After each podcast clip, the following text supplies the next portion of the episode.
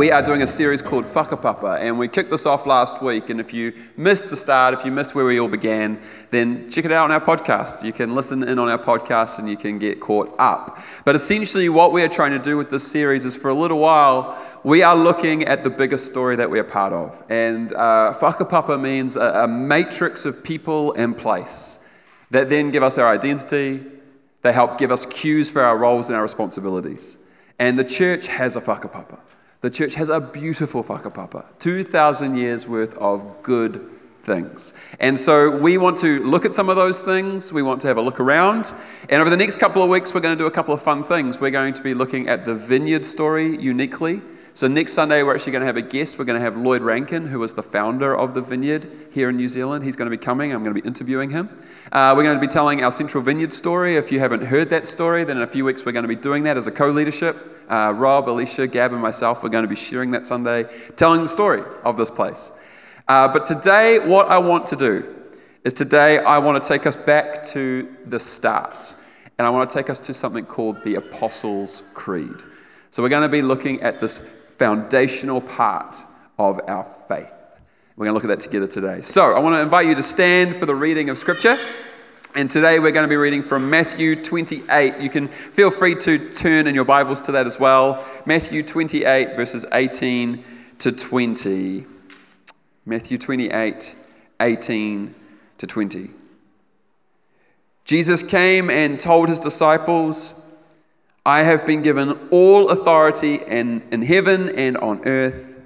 So therefore, go and make disciples of all the nations, baptizing them in the name of the Father and the Son and the Holy Spirit.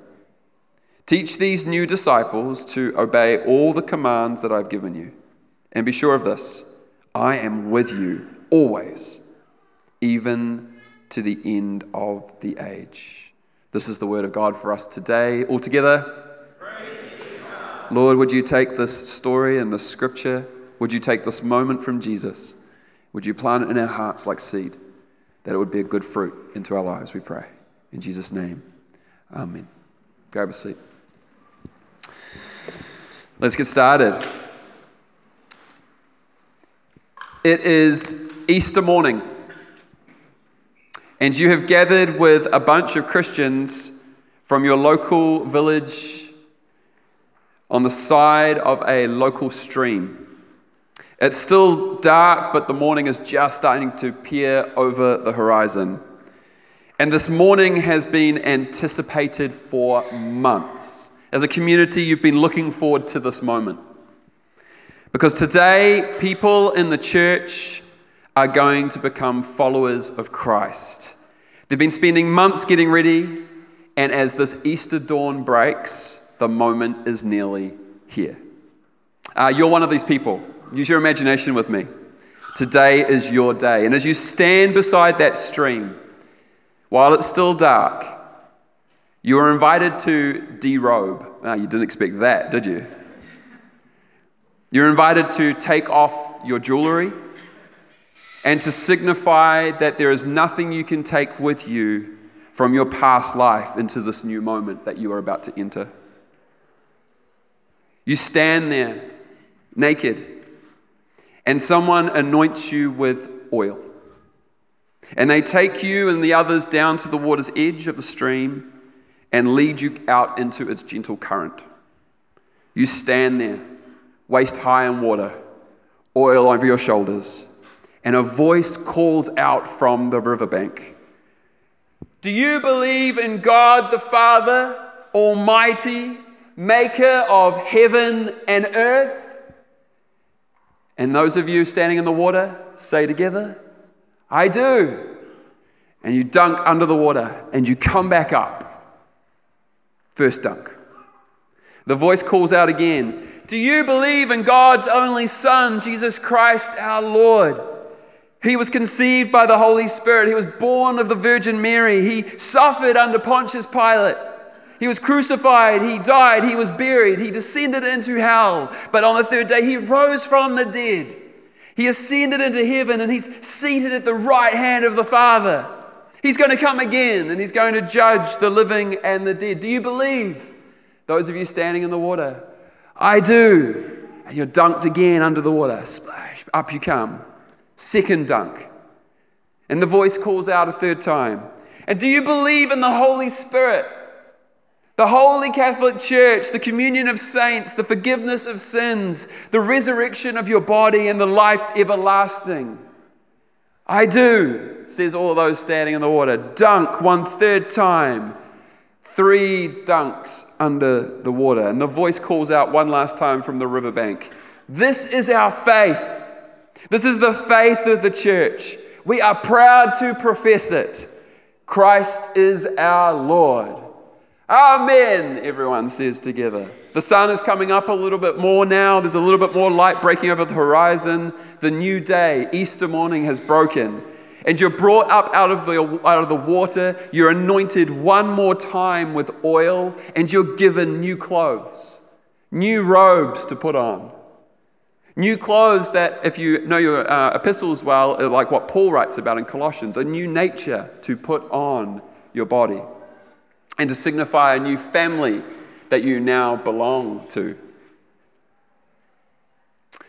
It's the year 300 AD, and you have just become a Christian in what we would call the ancient church.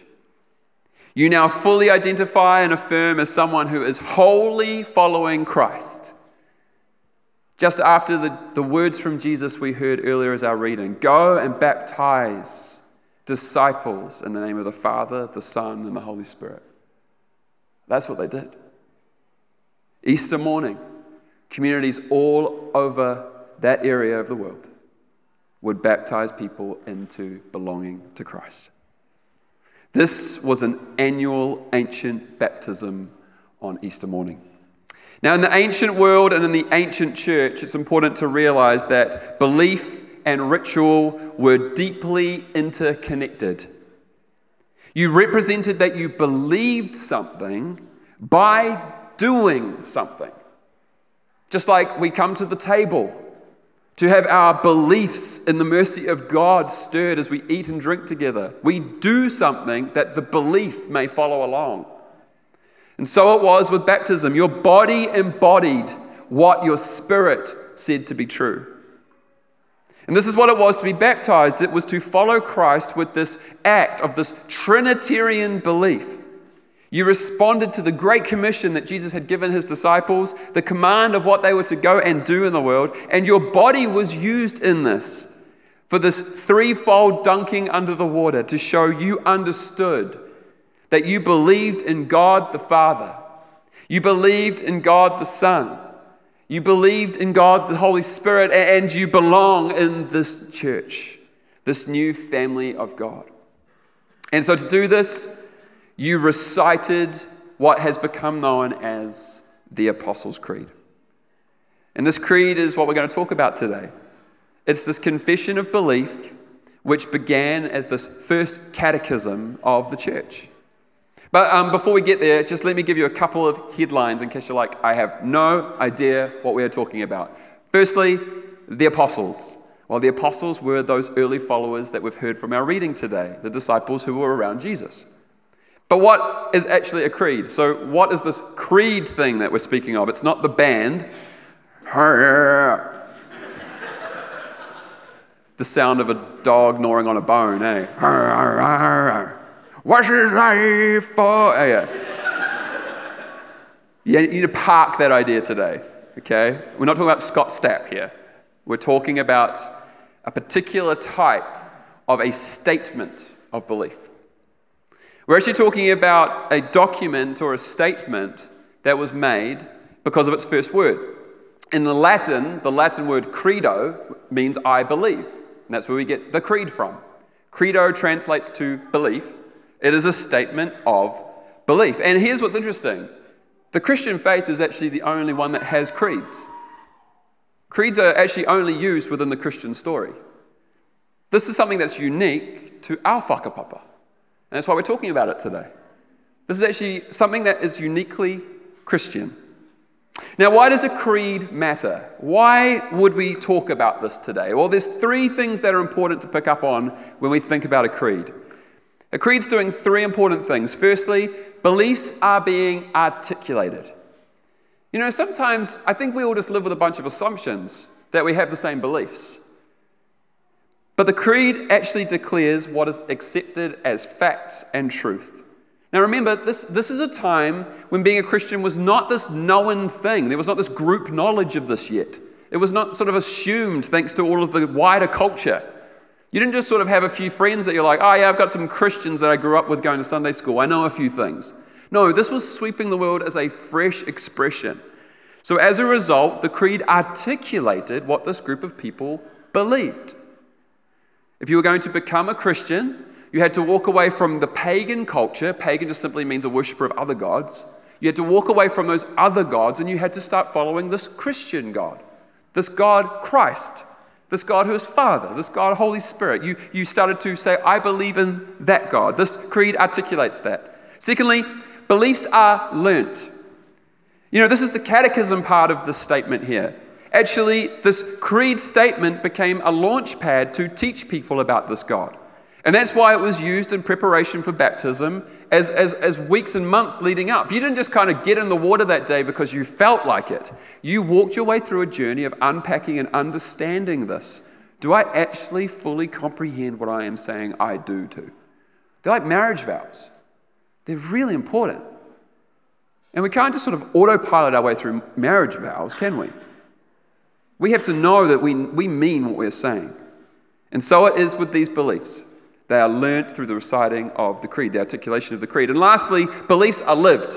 Because how many of us know that actually a lot of our life is lived through repetition? It's lived through the repetition of things. Our loves are curated through the repetition of rhythms that build good loves into us and point our loves into good directions. So, the regular rhythm of repetition and reciting the creed actually helps to, to live towards a certain vision of life. Now, we don't recite the creed very often here, so you're thinking, Dan, we don't really say that very often. I know, I know we don't say it very often.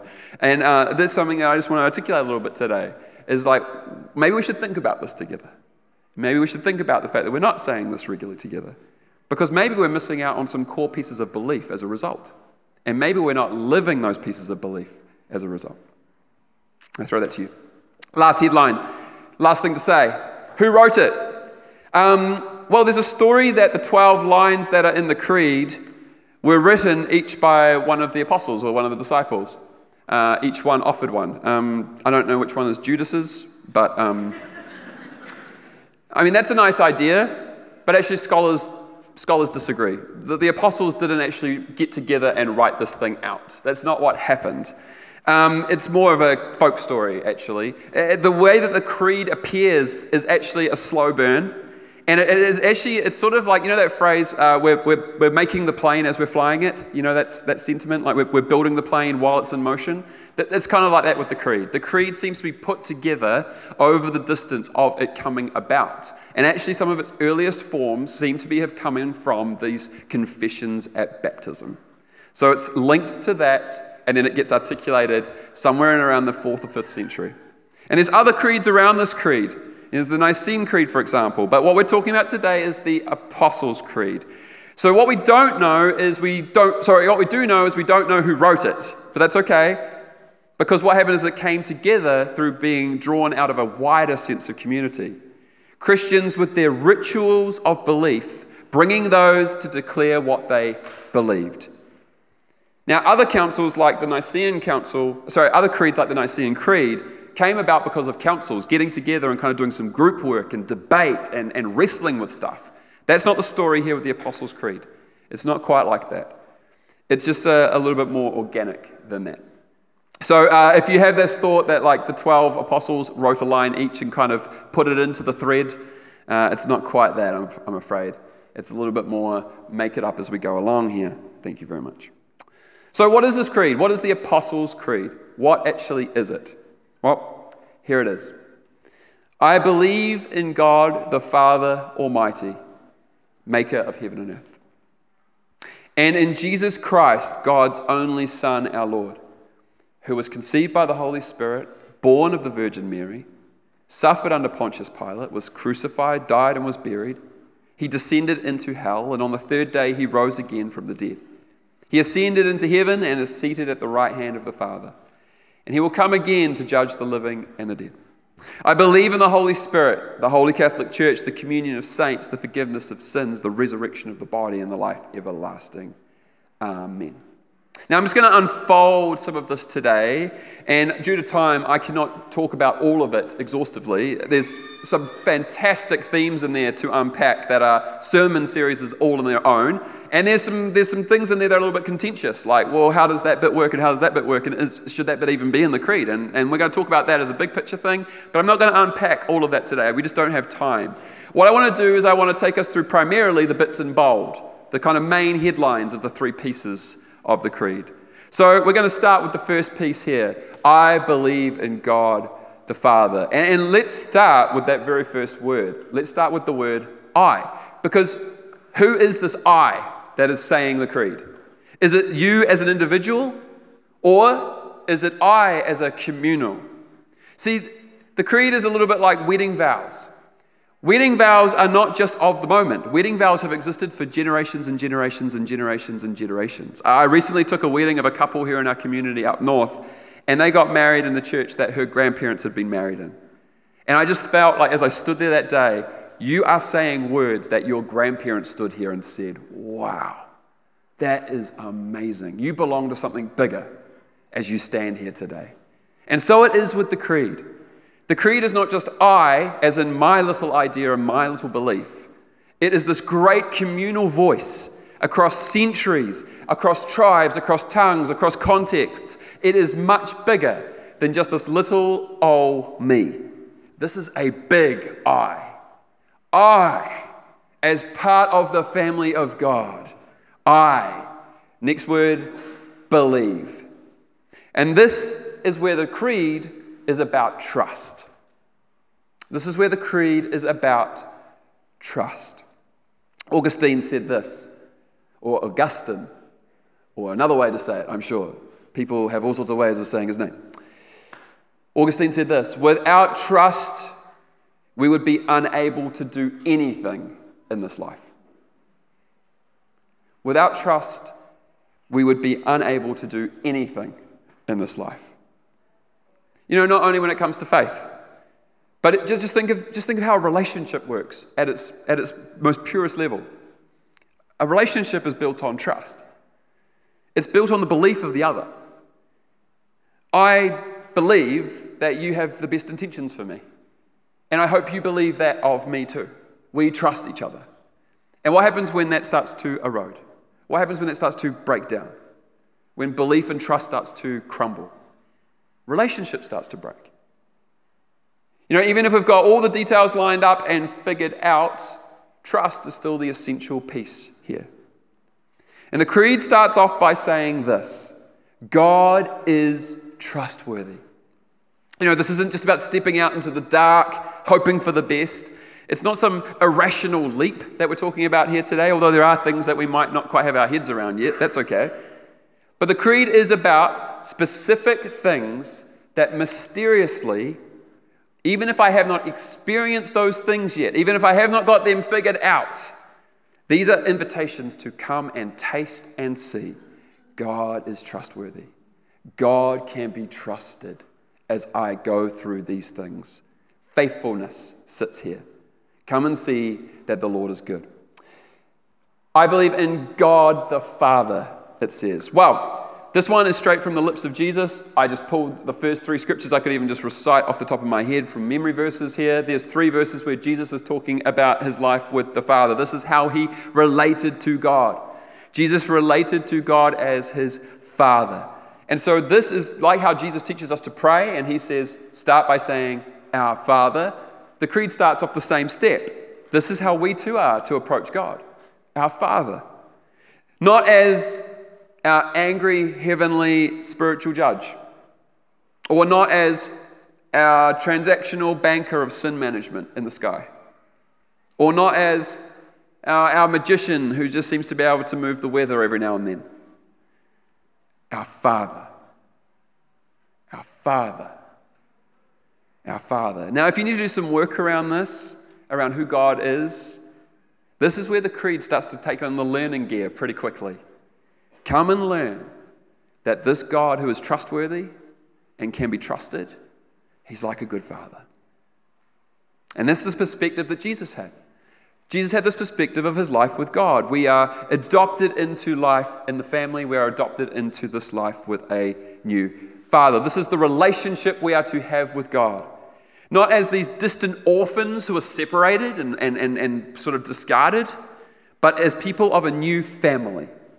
A new family. And the creed starts us off with this perspective it says, This is about relationship. And it's about the relationship you can have with God. I love how Gregory the Great put it. He says this Father designates neither the substance nor the activity, but the relationship, the manner of being, which holds good between the Father and the Son.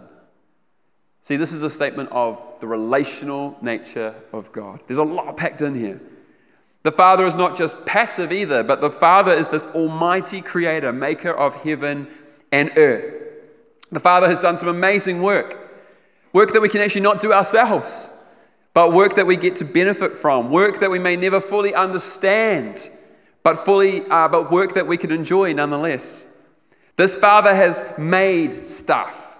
This Father has pushed back against the Gnosticism of the world and has not just lived in the spiritual realm, but has entered into it through himself tied to it. How? By entering it as his son. This God has not only made matter, but God has entered matter as a human being, God's own son. Tertullian says this, the great church father says this Father makes son, son makes father. A father must have a son to be a father, and a son must have a father to be a son. I can put my hand up and say, That's true. I wasn't a father until the 23rd of August, 2018. Um, Why 19? I don't know. 18. Let's go with 18. I think it was 18. Sorry, Gab. Uh, I became a father that day. When my son arrived, I became a father. And so it is in this relationship with God. God became father because God has a son, which brings us to the next part of the creed.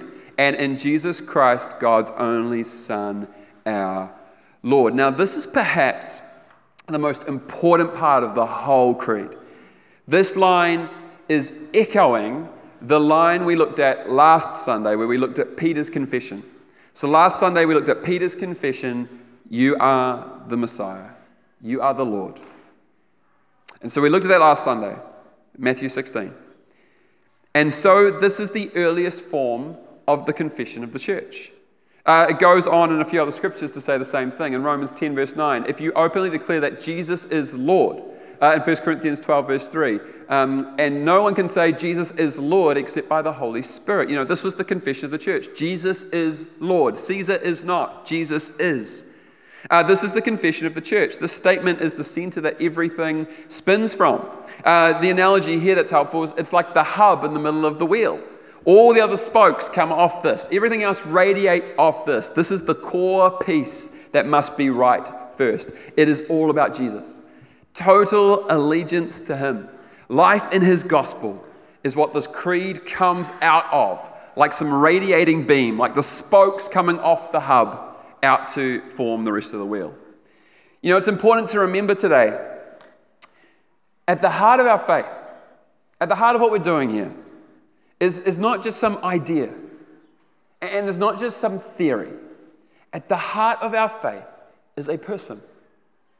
The person is Jesus Christ, the Lord. And if we confess this statement, we're confessing, You are Lord of my life. You are Lord of what I am doing. I sat down with Chris, our youth pastor, just before youth camp, because he was talking about how they were, they, was, they were gearing up towards doing a moment when they could invite youth to follow Jesus.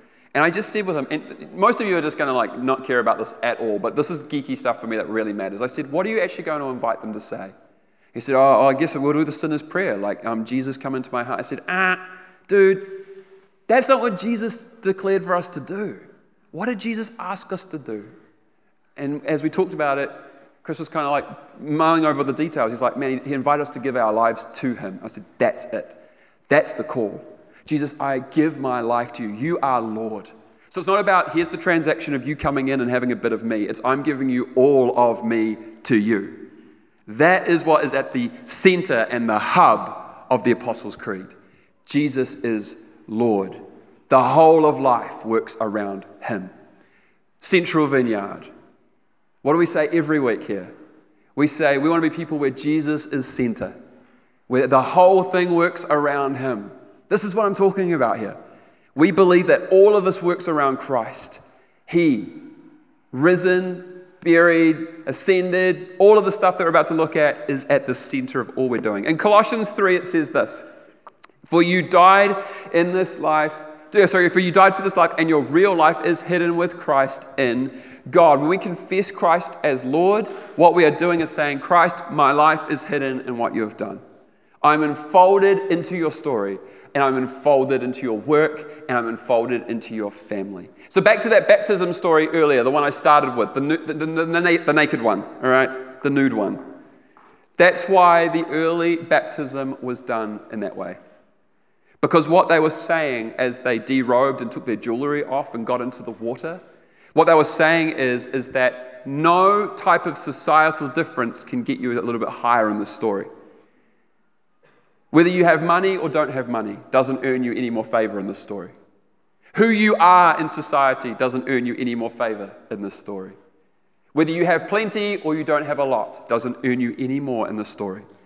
And that is why those early Christians, whether they were those in a household who were the masters or those who were the workers, whether they were wealthy or whether they were poor, it does not matter. They all derobed and got in the waters as equals. What that baptism said in that way, and why they did it that way, was to say, nothing earns us any head starts in this.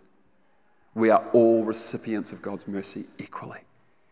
All of our lives are hidden in Christ. Am I preaching yet? Am I preaching yet?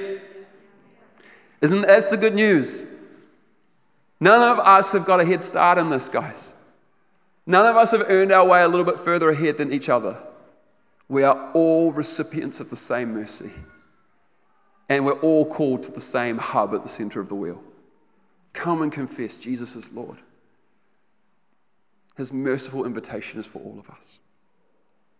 And so, this Jesus was born not in the Gnostic way, but in the Spirit entering the womb kind of way, this tying together of spirit and flesh God humbling himself and entering through humility and vulnerability through the birth of Mary, it says. And then Christ suffered. Now, one of the things that a lot of theologians do say is like, it's a bit of a shame that the creed skips an entire piece of Jesus' life, which is his life and ministry, and it gets straight to he suffered. Now, it's just important to realize that this is not trying to be a, like a deep dive expose biography of the life of Jesus. This is just trying to give us some headlines here, some main points. And I want to suggest that when we think of the life of Christ, if we were to abridge that story and put some key words on it, I would hope one of the words that we'd put on the table is, He suffered. He suffered. And so the Creed says that quite quickly. He suffered. Christ suffered. And when we come back to the Gospels and we read of the life of Christ, we can see Christ saying this of himself that he knows that he is the suffering servant, that who Isaiah has pointed towards the one who is going to come to take the sins of the world away, not by power and by becoming another big political push, but by being the suffering servant, the lamb who was slain. This is not God flexing his muscle here. This is God entering into the pain of the world through servanthood. Christ dies and was buried. Is my slide going to go to that? There we go. Let's play catch up here. He was crucified. Uh, he dies. He's buried. He descends into hell. Again, there's some like there's some like work done by scholars there, but we'll leave that for another day. And then uh, he ascends. All of that is like this micro version of what? It's the micro version of the Easter story. So remember, this is taking place on Easter morning, a, a baptism service essentially.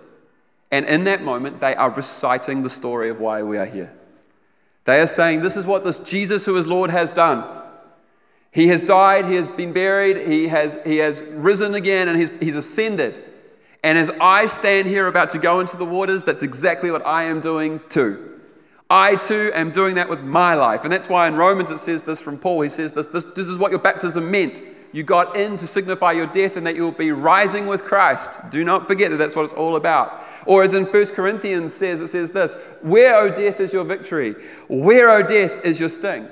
See, the one who has made Jesus Lord of all can truly say this because this is what Jesus himself has led his way through.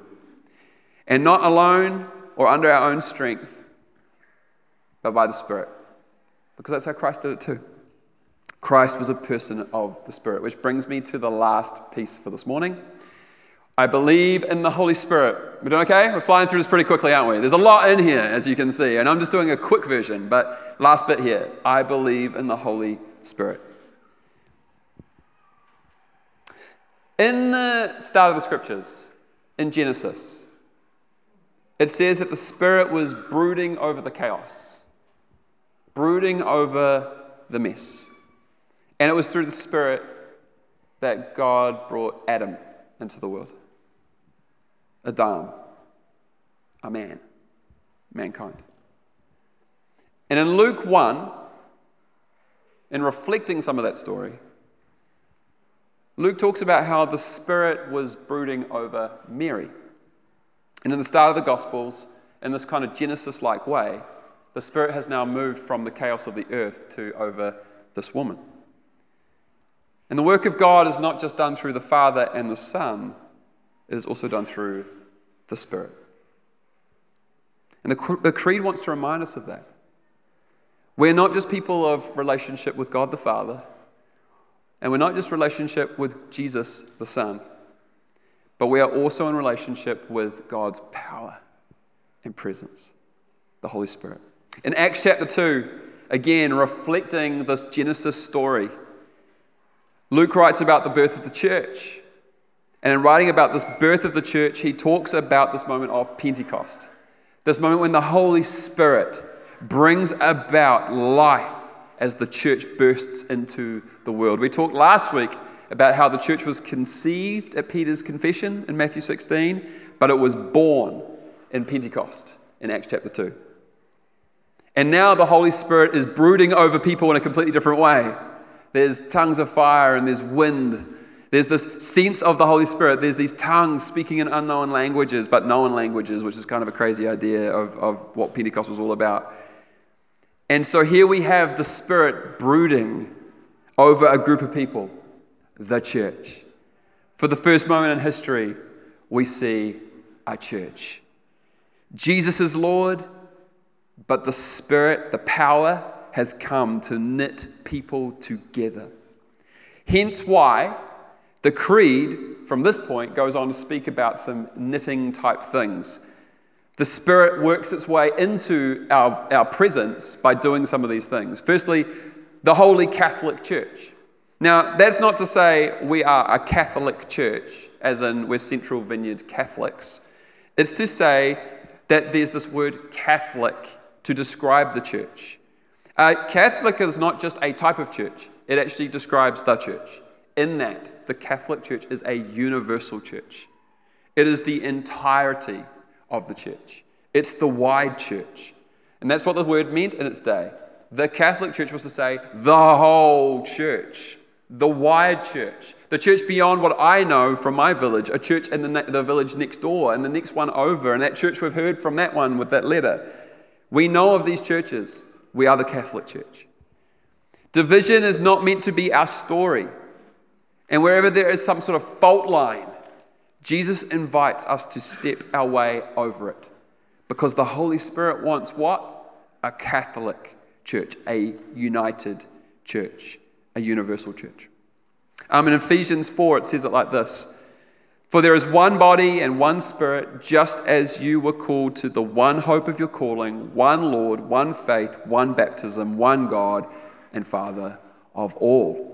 This oneness that is being spoken about here is what that word Catholic is getting at. And in the words of the, is it the Three Musketeers? Um, all for one and one for all. That's what, that's what Catholic is getting at. And so it's to be included in this oneness is to take your place as a person in the communion of saints. You come and take your place amongst a story that has had thousands and thousands and thousands, and now millions and millions and millions of participants. Saints throughout history. You know, some of you can think of saints that you know. Some of you can think of saints who have run a good race, family members, maybe elderly grandparents who finish the, they finished their race so beautifully, and you go, I want to be like them when I grow up. Or maybe you're thinking of saints because of the books you read. Maybe you read beautiful authors from the church history, and there's wisdom just stacked through the pages. Oh my goodness, this is just so rich. What a life this person had. This communion of saints. Isn't it good to know we're not alone? Isn't it good to know we're not making this up? Isn't it good to know that we can imitate those who have imitated Christ? And then, as, you, as a person who is part of the communion of saints, you're a person who, by the Spirit, has had the forgiveness of your sins. Your sins have been forgiven. You will have the resurrection of your body. You will join Christ in being a resurrected person and the life everlasting, the life of the, of the kingdom that is to come. You will have that life. And what the creed is trying to do is it's trying to just put all of that together as some key headlines and say, this is what we believe. And we get to the last bit, the last word. Amen. Amen. Do you know what amen means? I've been, um, I've been teaching my boy how to pray. And so to do that, uh, I've been teaching him how to pray the Lord's Prayer. And so this week we had a big moment in that he managed to do it all by himself. Okay, can you do it? Get eyes closed. Okay, all the way from the top. You can do it. Uh, Father, who's in heaven, Holy is your name, your kingdom come, your will be done on earth um, as in heaven. It's good. Um, your kingdom come, your will be done on earth as in heaven. Give us today our daily bread. Forgive us our sins and protect us from the evil one. For yours is the kingdom, For Yours is the kingdom. the power. No, remember all by myself. Oh. The kingdom and the power and the glory. That's it. Uh, uh, Amen. Beautiful. Good praying. Good boy. Been working on that one for weeks. And, and this week, he, because I've led him, and this week he said, I want to lead. So I've got another recording of him on like Monday and Tuesday night going first and making me follow him. our Father, our Father, who is in heaven, who is in heaven. And that was, uh, that was like Thursday night. He did it all by himself. And, uh, and I've been thinking about that moment that I get to participate in with him, which is Amen. I get to say Amen with him. So, what is that? It is to say, Yes. It's to say, I agree. Yep. Everything he said. Yes. Amen is a deeply affirmative word to say, I agree. Let it be, Lord. Everything that was just said, yes. So when we pray and we say Amen, we are saying yes. And that is a beautiful way to finish, isn't it? Yes. And so we've looped right round. We start this by saying, I believe. And we kind of step out like, I don't know. Maybe. Mm, kind of. I think I'm going to believe this. And then when we get to the end, we're invited to say one more time, full circle, yes. Trust. I agree. And this is where we're talking about this in the Whakapapa series. This is why it's in our series is because to talk about whakapapa is to talk about this matrix of people and place who have given us the sense of our identity, the cues for our roles, and the cues for our responsibilities. And so to do that is to say we belong to something far bigger than just ourselves. We have not made this up, we are standing amongst a story that's been unfolding.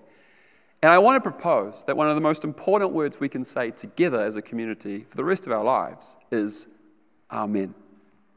Because to say amen is to say yes. Yes to all of that. Yes to what's happening here. I agree. I say yes. I am going to be a person who echoes and reverberates with where this has gone. I'm going to be a person who is echoing where this is going. I choose to be a person of Amen. I don't know about you, but in closing, I just want to say this. Since that day in 300 AD, when people used to get nude to get baptized, a lot has changed in the church. A lot of things are done differently. The world has changed. The world has seen a lot. The world has seen a lot of highs, the world has seen a lot of lows. The world has experienced a lot. The world has grown a lot, and also the world has diminished a lot. It's gone both ways, up and down. The world has hurt a lot, and the world has achieved a lot. The world has lived one heck of a journey for the last 2,000 years. All while in the middle of it, some people who are saying Jesus is Lord have tried to walk along with that and play their part. And throughout all of that, those people have said, Amen. Amen. I am not making this up. I am not alone. I am part of something. Something bigger. Yes, I agree. And so I want to invite us to finish today. We're going to finish a little differently. Today, we're going to etu and stand. And I just feel like the thing to do is for us to say this together. It would just be so silly to have spoken about it for the last 35 minutes with you and then just not give us the ability to do this for ourselves. And so I want to invite you. This is not just mere tradition, but this is to do, as I spoke about earlier, this is to tie ritual to our belief. It's to become a person who, with our bodies, with our voice, we've already sung today. Singing is the same thing. We are singing, we're using our bodies to convey what we believe to be on the inside. That's why sung worship is so important to us. It's such a treasure to us as a community. We do this every week because we believe like to put our bodies in the game here, to do this with our bodies is important. It ties to our beliefs. And so today I want to invite you to do the same thing. And we're going to recite this Apostles' Creed together, this, this statement of faith that has been going through the church for about 1600, 1500 years at least. We're going to say it together. And at the end, we're going to say, Amen. And that's going to be the end of our gathering today. But that doesn't end the story. Just creates an echo point for us to go and keep living from. Having said, I affirm all of this, and now I go. Amen's not a full stop, it's more like a comma. All right, let's go together. I believe in God the Father Almighty, maker of heaven and earth, and in Jesus Christ, God's only Son, our Lord who was conceived by the Holy Spirit, born of the Virgin Mary, suffered under Pontius Pilate, was crucified, died, and was buried. He descended into hell.